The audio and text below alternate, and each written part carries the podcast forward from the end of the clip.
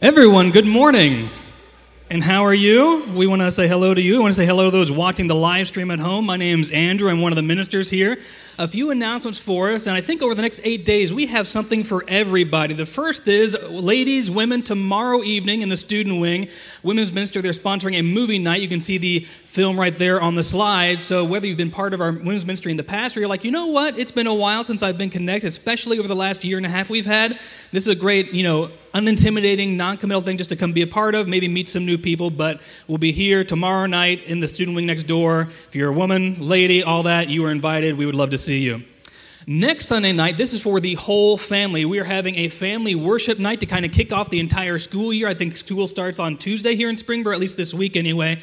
Uh, so, Nathan and Tammy, for a few months, have been planning a very interactive, special, meaningful night of worship again for the entire family. So, if you are part of family or you are someone who's a fan of families, but maybe your family lives elsewhere, anyone who supports or loves families or part of one are invited to that. They'll be in this room next Sunday night. The info's on there, and you can visit the website as well.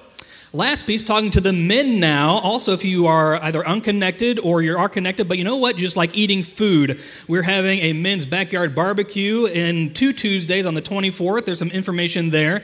But we would love to see every man be a part of this, especially as we kind of kick off some new men's groups in the fall, just kind of going down the road of just really deepening uh, uh, fellowship and relationships among the men of Southwest. So please mark your calendar for that.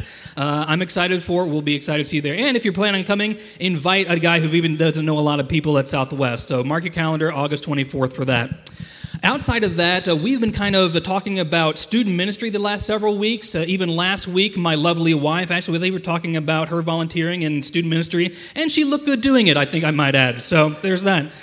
Um, but uh, let me just say, if you are even lightly curious about what it means to be involved in student ministry, um, I'll always say, even though I don't, uh, my title is not student minister anymore, I think I will always say my time in student ministry was the most meaningful ministry that I've that I've done. And uh, my wife and I, we volunteer on Wednesday nights for the junior hires. We're small group leaders there, so we're big believers. So, something I know, especially about those who are considering volunteering, they're like, you know what, I just don't know if I'll fit, I don't feel qualified.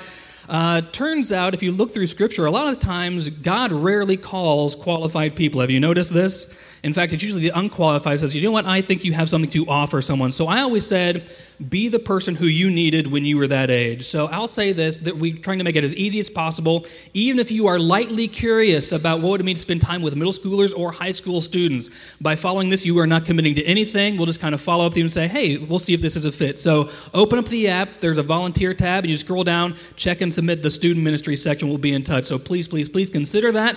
We're fans of student ministry here at Southwest. So, you know, I work 10 hours a day, so by the time I come home, I'm exhausted. It's not that I don't want to answer questions about the house renovation. I really just don't want to answer questions about anything. But you know, you may just be shutting your mind off, um, but it can feel like you're shutting your partner off as well. Again, that's a caution area. And just as a point of interest, when you speak that way, David, you're really deprioritizing your teammate. Excuse me? It's called crossing emotional boundaries, or more commonly, bulldozing. And it's ugly. Ronnie, when you spoke earlier, uh, let me just find it in my notes here.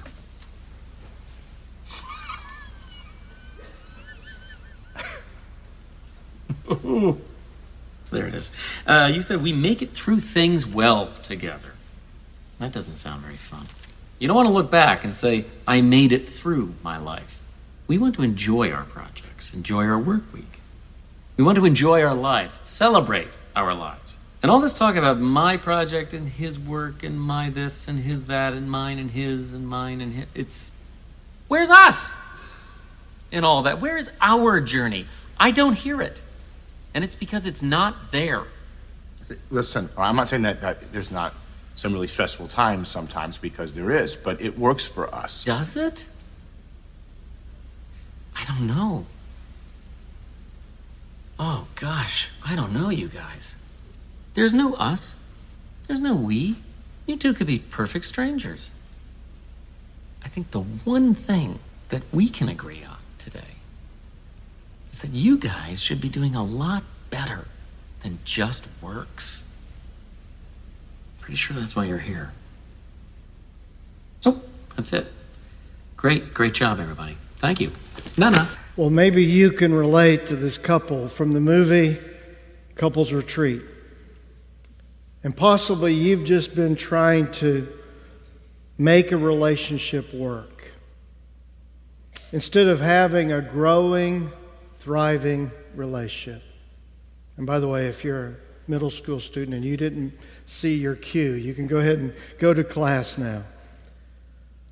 But as we talk about relationships today, we recognize that some relationships, and specifically some marriages, have taken a tough hit as a result of the pandemic and some of the challenges that we have faced during the past 18 months. For example, working from home presented the challenges of sharing living space and, and workspace and even adjusting to different approaches to how we go about our workday. For some of us who are still working from home, possibly you've felt that you've missed the alone time of the travel to and from work, or maybe even the interaction with other coworkers at work.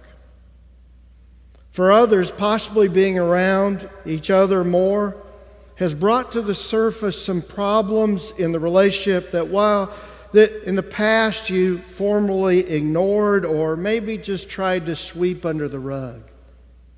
And yet now, while sharing close quarters, which is the title of our message today, there's no avoiding the problems that exist. Now, other relationships in the past 18 months have had to deal with different perspectives or views concerning some of the hot button issues of our day, whether it's politics or the pandemic or what protective measures to take or not to take as a couple or as a family concerning COVID. Yes, those are matters that have created strife in our country. But we have to recognize that at times, those same issues can create tension in personal relationships. For some, you've possibly spent so much time together in the day to day work and life situations that you have failed to set aside time to celebrate and grow the relationship. Whether you can relate to all or one or possibly even none of the scenarios I just painted, I think we can all benefit today from setting aside some time to look at some biblical directives on what it means to have healthy relationships with others, with each other. For those who are married or in a committed relationship, let's especially take to heart the counsel of Scripture as we consider those relationships when we read these words from God's Word, found in Colossians chapter 3.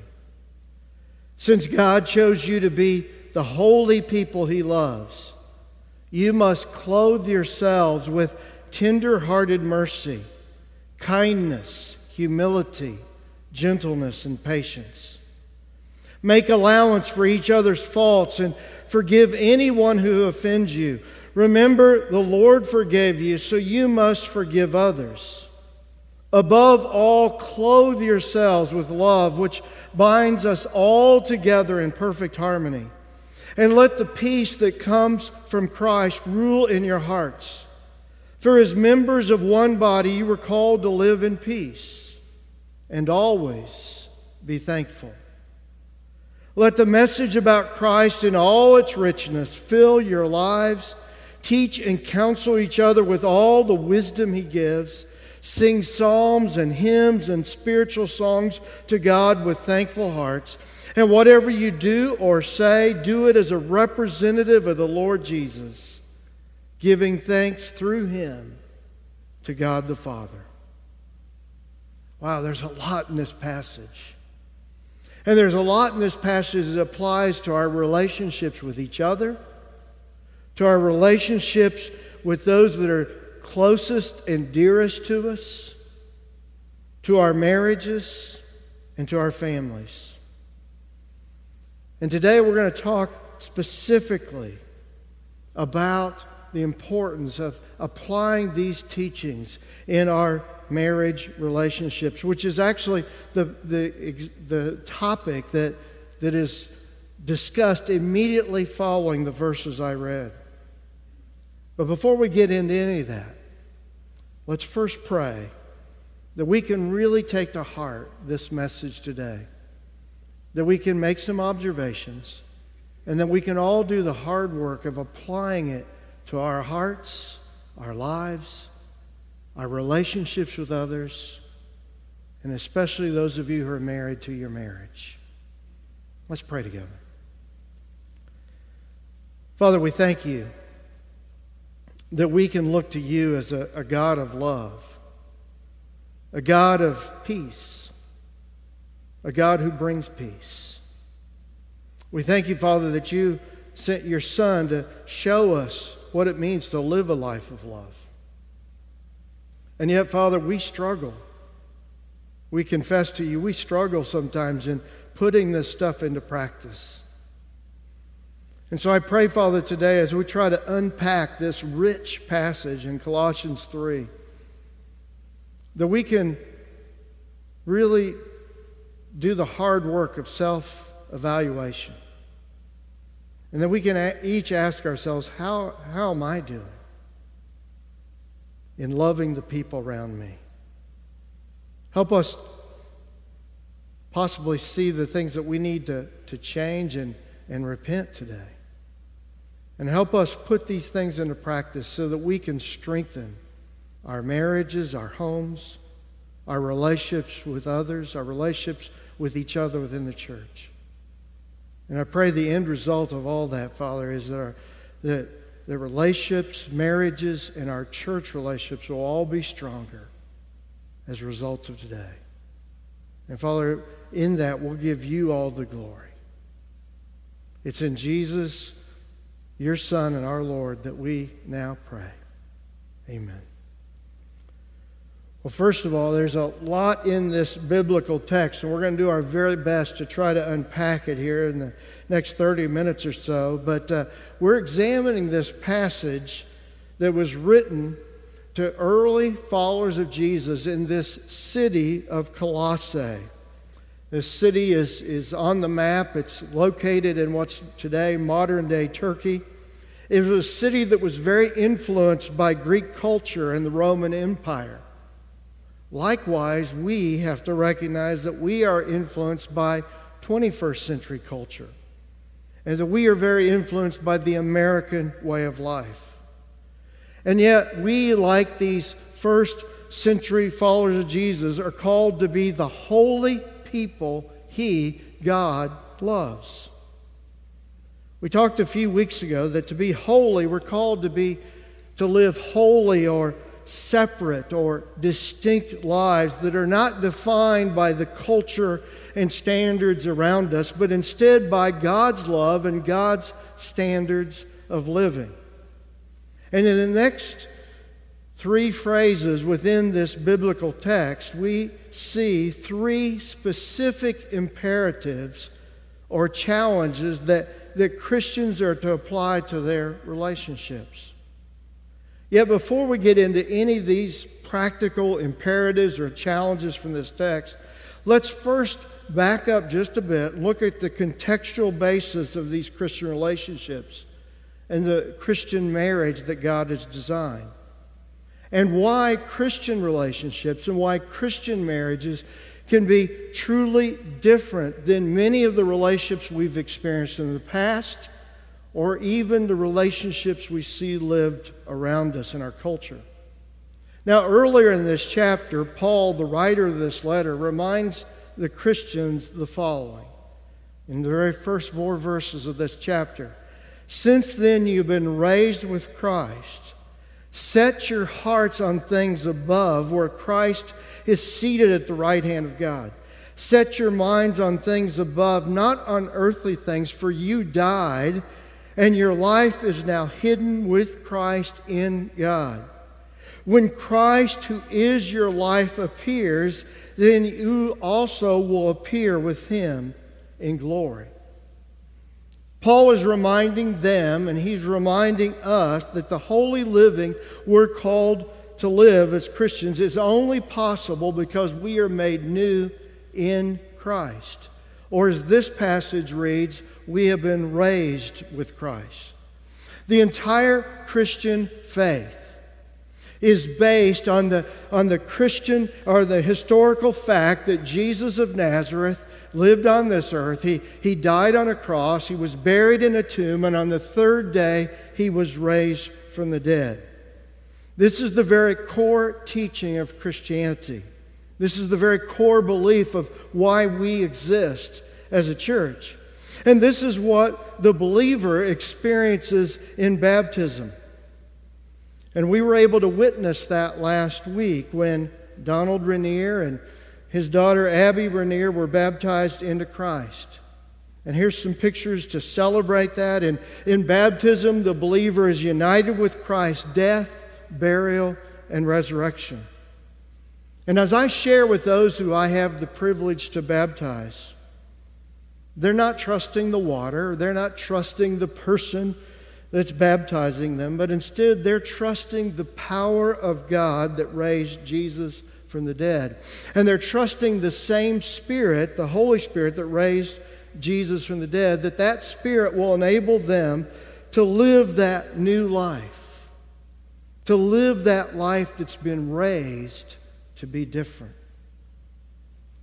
Last week I shared that following the service, after having those two baptisms, I was going to simply stick around up front near the baptistry and, and just be available if anybody wanted to talk to me about what it means to be baptized and, and maybe how they had been considering taking that step. And, and I was thrilled. I had some people come up and talk to me. I had two people that say that, you know, they want to be baptized. They're just trying to process it and think through it. I had a third person email me during the week and saying, you know, I want to be baptized. And, and, uh, and these people are, are, are make, thinking about making that decision real soon, and I'm excited about that. But you know, there was such a response, I, I thought, I'm going to do that again this week. You know, I, I'm really longing to help more and more people make that decision. And in fact, we're maybe onto something, and, and I'm not going to be up here every week in the future because I miss hanging out and spending time with you in the lobby, but maybe we'll get a rotation of staff or elders that'll just be available up front in the future so that if others are thinking about making that decision, we can try to make it as easy as possible for you to talk about that with someone else. A big reason that many struggle to victoriously live the Christian life and to embrace the attitudes and the virtues that are in this passage that we read as we started with is that, that they've not yet experienced that spiritual rebirth that Jesus promised. This is the spiritual rebirth that's described in the passage here in Colossians 3, where a person puts to death the old life and they're raised to live a new life in Christ. Now, earlier in this same passage in Colossians 3, there are two separate lists of vices that these Christians were called to put to death in their lives. Vices such as sexual immorality, impurity, lust, evil desires, and greed. And then he gives a second list of anger, rage, malice, slander, and filthy language. These sins, which were prevalent back in the ancient world, are, are still prevalent in our world. They're still prevalent in our culture. And yet, these are the very sins that destroy and sabotage relationships. For the married among us,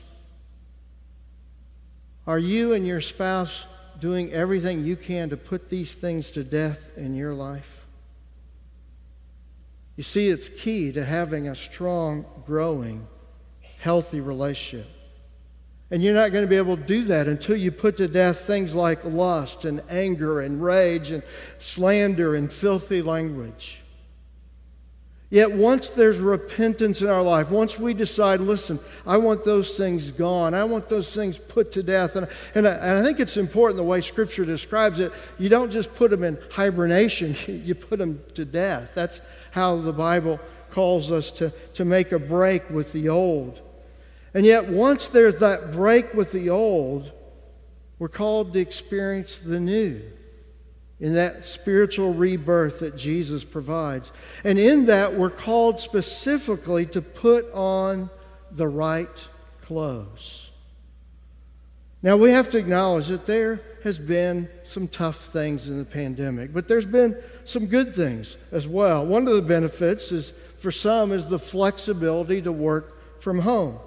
Some companies and businesses have have already transitioned back to the office, or maybe they're going to do so later this fall. Others have planned to continue to work from home uh, on a full time basis. Of course, this means that, that you can dress more casually, okay?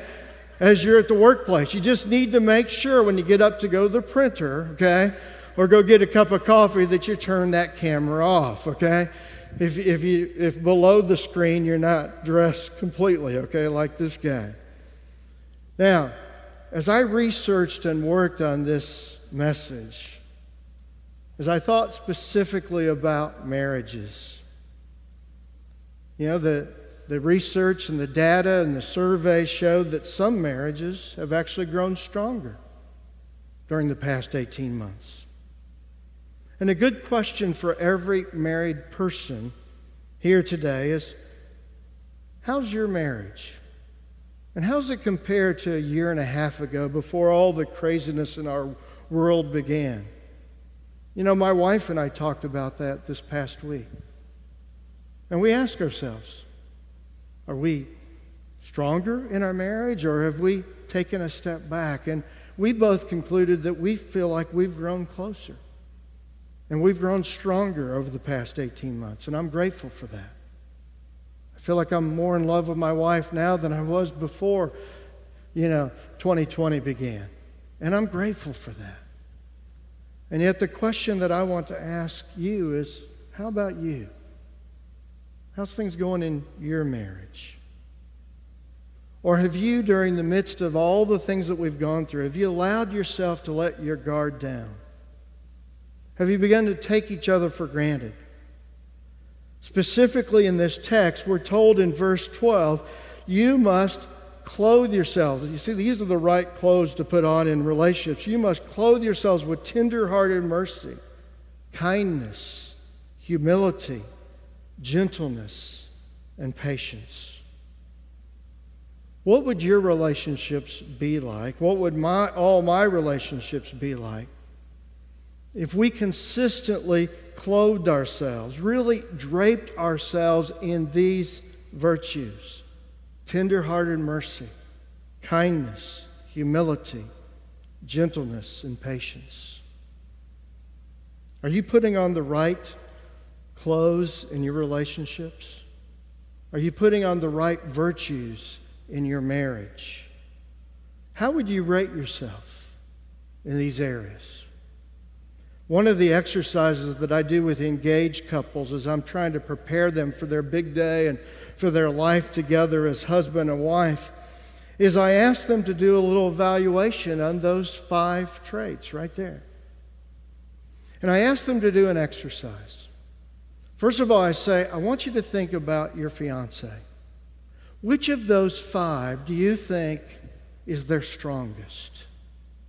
Which of those five do you think they really excel in? Is it tenderhearted mercy or compassion, as some translations read? Is it kindness? Is it humility? Is it gentleness? Is it patience? And then I ask them to do the opposite for themselves. Which of these virtues do you need to give more attention to in your marriage or in your relationship? Now, I know some of you, when you saw that list, you allowed your mind to go immediately to what your fiance or what your spouse needed to work on. Some of you have already elbowed, you know, your spouse saying, Did you see that word? I want to urge you to resist doing that, okay? And why do I do it the way I do with engaged couples? Why do I ask them, first of all, to praise their fiance and which one they're the strongest? And which, why do I ask them to evaluate which one they're the weakest? Because you see, the human tendency is to point out the weakness in the other, right? The human tendency is to see the flaw in the other. But here's the thing I can't change my wife. I can't change her attitude or I can't change even her actions. But there's one person I can change. With God's help and with God's Spirit is me. I can make the decision, I'll make the change. And so instead of constantly looking at the other person saying, why don't they change? Why don't you first start at home? And why don't you really give attention to praising the other for the areas that they are doing well? See, I think that's a better approach to relationships. You know, this weekend, after studying this Bible passage, preparing for, for this message last week, uh, I went home, and over the weekend, my wife and I were doing a little bit of light, and I want to emphasize very light work in the backyard. And, you know, just in the course of working together, I got a little bit snippy with her. Now, I know that none of you ever get snippy in your attitude toward your spouse. But I reacted. Later, we went for a walk that evening, and I, I had to apologize. I said, You know, Jane, here, you know, so often what I'm going to preach on that week or the week before, I'm tempted in. And I said, I really dropped the ball. I said, I apologize for my behavior. I apologize for my response. I said, I did not clothe myself with humility. Now, I'm not sure if she knew the context of what I was talking about, but I'd been in this passage this past week. I'd been thinking about it, thinking about how I was going to teach it, and then I dropped the ball in my own life. How about you? Is there anything you need to apologize for to your spouse, to your fiance, to someone else? Have you been clothing yourself regularly in these, these Christian virtues? Our second challenge from this text is to make allowance for others' faults. As we're told in verse 13, make allowance for each other's faults and forgive anyone who offends you. Remember, the Lord forgave you, so you must forgive others. Have you ever noticed that, that when we want that we want others to give us the benefit of the doubt concerning our motives for why we said or what we did. But it can be difficult for us in turn to give the other the benefit of the doubt. Have you ever noticed that? I like what one of our former presidents had to say about this when he said, Too often we judge other groups by their worst examples while judging ourselves by our best intentions. The same can be true in our relationships and in our marriages. We can make judgments and be critical in our hearts toward the other, toward our spouse. And yet, we want them to make allowances for our faults and make allowances for our, our mistakes and what we say and what we do. They want, uh, we want them to give us the, the, the benefit of the doubt and trust that we have good intentions. Maybe for some of us, the most important thing that we need to take away from this message this morning is to realize that we've allowed, maybe for some of us, a critical negative attitude to take hold in our hearts and in our minds towards someone else. Possibly we've allowed our hearts and our minds and our eyes to to be clouded with all the past hurts and past offenses. And as a result, we won't allow ourselves to make allowances for the other. We can no longer see good qualities in them. This time last year, the doctors determined that over time, film or cataracts had developed in my eyes. And as a result, I wasn't able to see clearly, especially at night. Now, it became very evident to us because, to my wife and I, because one night we were driving home one evening from our son and daughter in law's home, and we were taking a country road home, and it was dark, and it was a country road, and there was a car coming the other direction, and they had lights on. Of course, it was night, they should have had their lights on. But I immediately pulled over to the curb, to the, the shoulder, and slowed down almost to a complete stop. And my wife said, Why'd you do that? And I said, Well, there were four, highlight, four headlights coming at me. I couldn't tell where the car was. Now, see, this, this film had covered my eyes so gradually, the cataracts, that, that I didn't recognize it for a long time. But then it became where I was having trouble, especially at night, seeing and seeing clearly. Aren't you glad you weren't driving me with me back then? Well, I think she made an appointment the next day for me to go to the optometrist and take a look at that, okay? And so later last year, I had surgery on both eyes and had the cataracts removed. And by the way, it was amazing how beautiful the sunsets and sunrises are now. How beautiful the trees were last fall, you know, because I could see clearly. Over time, I didn't realize how my vision had become clouded. My concern is sometimes in relationships, the same thing can happen.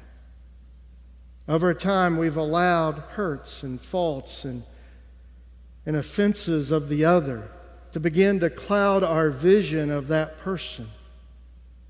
It's especially damaging when it's our husband or our wife. And because of that, now we can't even see the good in them because there's a cloud, there's a covering. Maybe for some of us, just like I needed physical surgery to remove the cloud from my eyes, maybe some of us need some spiritual surgery from God to remove that cloud so that we can begin to see and appreciate the other as God wants us to. Some of you might need to have new spiritual lenses to really recognize, as verse 13 says, to make allowances for the other so that you can eventually forgive them as God has forgiven you. Now, I'm not saying that this passage, nor any of the passages we're looking at today, are simply saying to sweep the dirt under the rug or to ignore the problems, to ignore the hurt, to ignore the past offenses that have occurred in the relationship. That's not the point.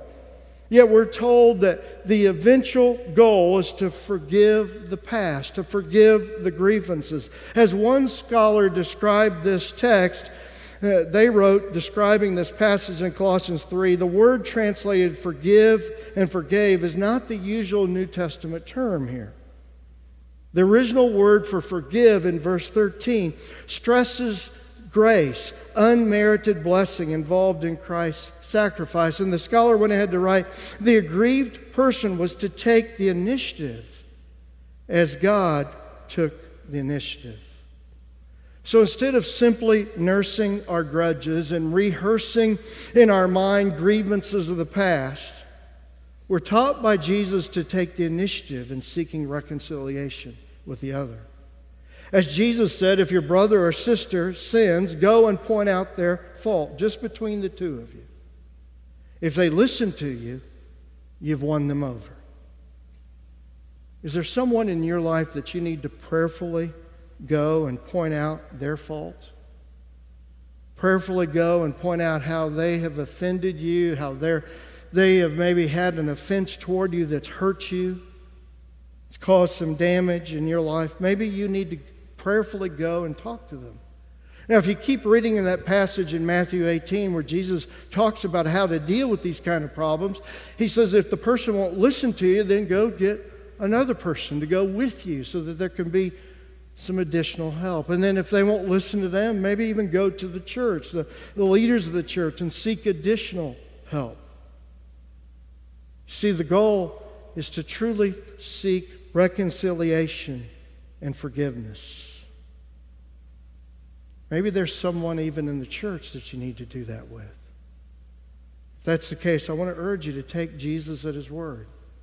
and seek that reconciliation. Seek to have that heart of forgiveness so that you can be reconciled. Finally, we're told in relationships with each other and specifically in marriage, we are to support each other in love. As this text reminds us in verse 14, above all, clothe yourselves with love, which binds us all together in perfect harmony. One writer describing this passage pointed out that love is the belt that ties all these virtues together. In other words, love is what ties it all up, wraps it up together. As we keep reading in this chapter, the apostle applies this message of love specifically to the marriage relationship as he explains the important ways that a husband and a wife are to love one another. In verse 18, and I like how the Message Bible reads here, it says, Wives, understand and support your husbands by submitting to them in ways that honor the master. And he's talking about Christ, honoring God. Now, we've talked before about this word submit, and I know that some have a reaction to it, but the word is a beautiful word. It's a beautiful Christian uh, attitude. The word submit means to yield to the other. In other words, to submit means you don't always have to get your way.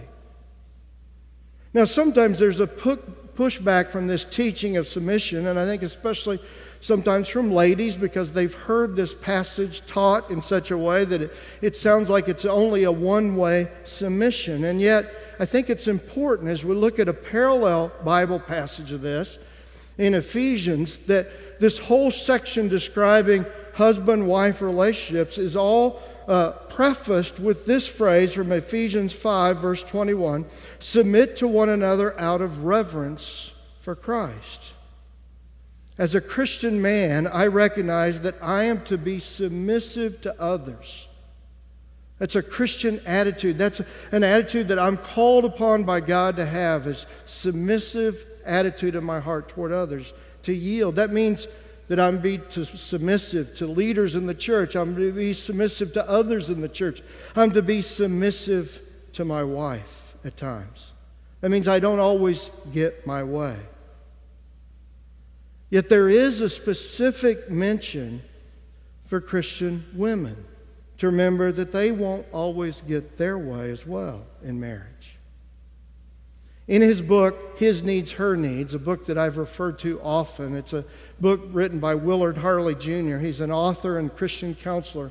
He's written a number of books about marriage, and he's, as a counselor, he's counseled thousands of couples through the year.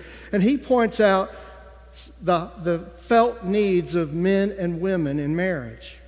And he points out from all of his research that one of the highest felt needs of most men is admiration understanding and appreciating the spouse more than anyone else. That, that's important for many men to, to feel understood and appreciated.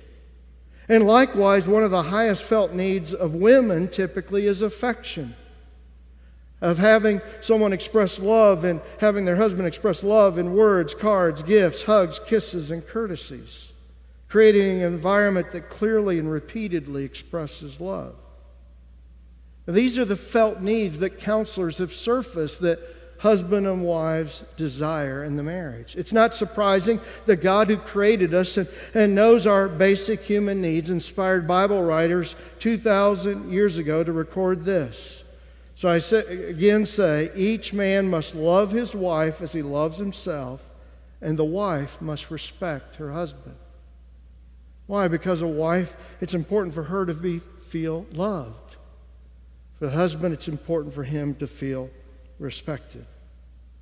Wives, are you meeting one of your husband's greatest felt needs? To be respected and admired? Husbands, are you meeting one of your wife's greatest felt needs to be loved and to be cherished? And finally, as we go back to our passage in Colossians, we read the last verse we're going to cover today, verse 19.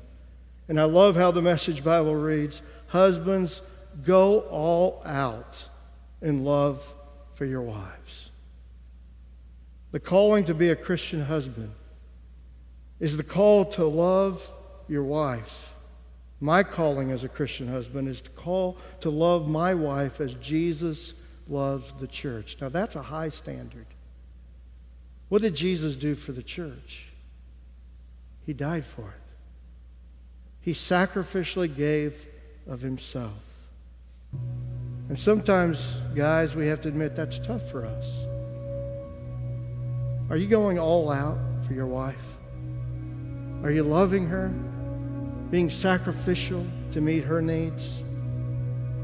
Husbands and wives, are you clothing yourself with love toward one another? Are you clothing yourself with forgiveness toward each other as God has forgiven you in Christ Jesus? One of the reasons that we conclude each service here at Southwest is communion is because all of our responsibilities as followers of Jesus, all of our relationships within marriage, within family, and within the body of Christ all go back to our relationship with God through Jesus Christ. And we're reminded that we're called to love each other as God has loved us in Christ.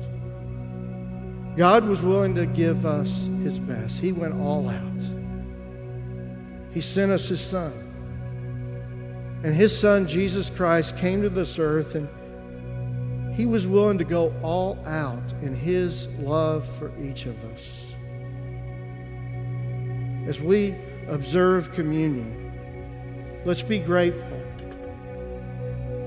that we serve a God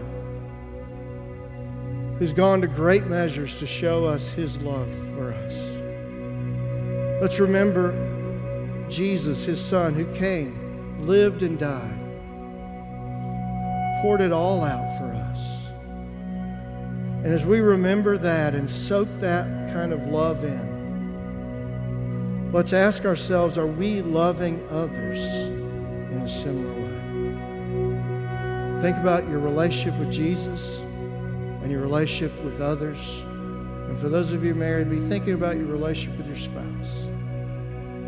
Do some examination as we observe this time of communion together. Let's pray together. Father, we thank you so much for your incredible love, your amazing, unconditional love that you've given us in Jesus. We're so thankful that in Christ you give us new life. We're so thankful that in Christ you forgive and forget the past.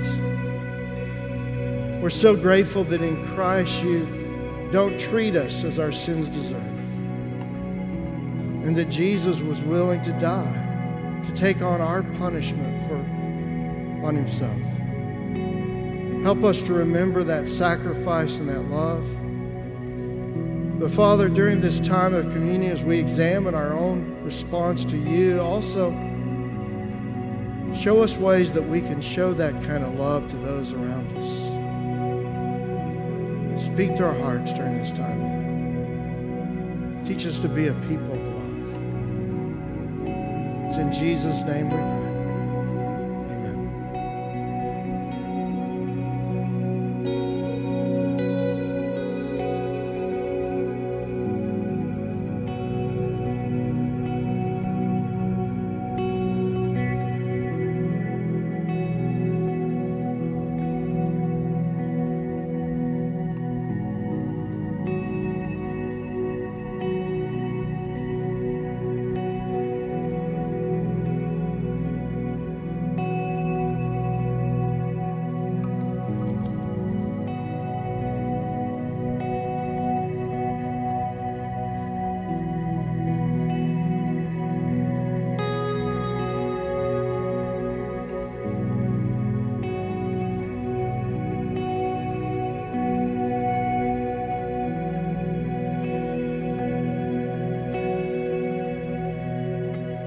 You'd like to respond to today's message, today's worship, I want to encourage you to go to our app, click the icon that says Sunday Feedback, and give us any feedback, anything that's stirring in your heart, anything that you'd like for us to pray about, any spiritual decision that you'd like to make. And next week, next Sunday, if you'd like to learn more about what it means to have a relationship with Jesus, what it means to enter into a committed relationship with this church, we're, we have our starting point class. We're actually going to offer it during this hour uh, down the hallway, and we want to invite you, if you've never taken that class, to consider taking it next week. And remember, for those of you that are thinking about making a spiritual decision of some kind, if you need some encouragement, I'm going to just hang up here, up toward the front. You can meet with me following the service. But with that said, let's let's stand if you're able, and let's sing one final song together before we go out and live a life of love this week.